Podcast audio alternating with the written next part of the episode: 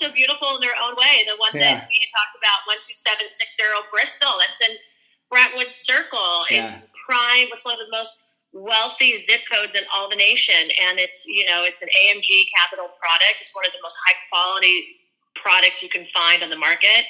You know, it's um, 80 8,200 square feet all above ground. It's sprawling, cool guest house. It's it's remarkable. It looks Uh, we have that one at we have that one at fourteen nine. I have the one five nine Fraser you and I just touched on. That's a totally different home at uh, three and a half, and you walk one block and you're on the hip, cool Main Street, or you walk one block the other way and you're on the sand. Your toes are in the sand at the beach. I have one four uh, ten forty seven Hartzell that you mentioned. Walk to the Palisades Village. Have be a part of the best school district. Right, which is 1015 Tiger fantastic. Tail. Yeah, 1015 Tigertail. Insane remodel by Rubicon, and it has the most unbelievable views at the Getty Center downtown.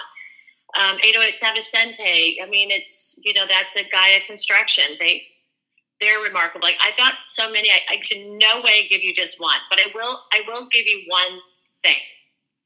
Now that I'm thinking, but um, I can't give you a favorite listing, but I have to say right now I have a favorite escrow. Can I give you that? I would love that. Thank you.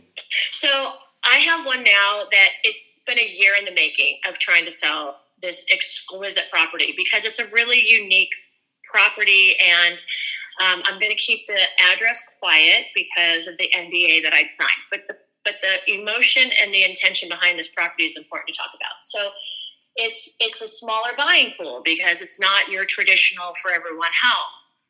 It is a sensational property, one of my favorite I've ever represented, and it's taken a year. And we finally transacted during the pandemic. Congratulations.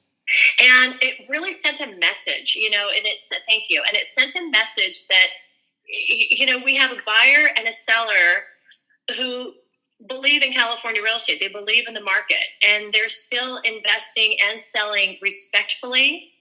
Um, my seller did come down a little lower than he had wanted to because he was being cooperative and understanding of, of what could be in this market. And the buyer was respectful in, in coming up because they really felt confident in California real estate's long term strength and the power of our market and the knowing of the value of California real estate. It's just, it really, for me, encapsulated so much about we're going to be just fine. We've got people who are stepping up to the plate during this time, and they're stepping up big. This is a this is not a small listing. This is a big one, and we have people stepping up, transacting during this time because they're confident we're going to be just fine, and that was very comforting to me and very telling to me.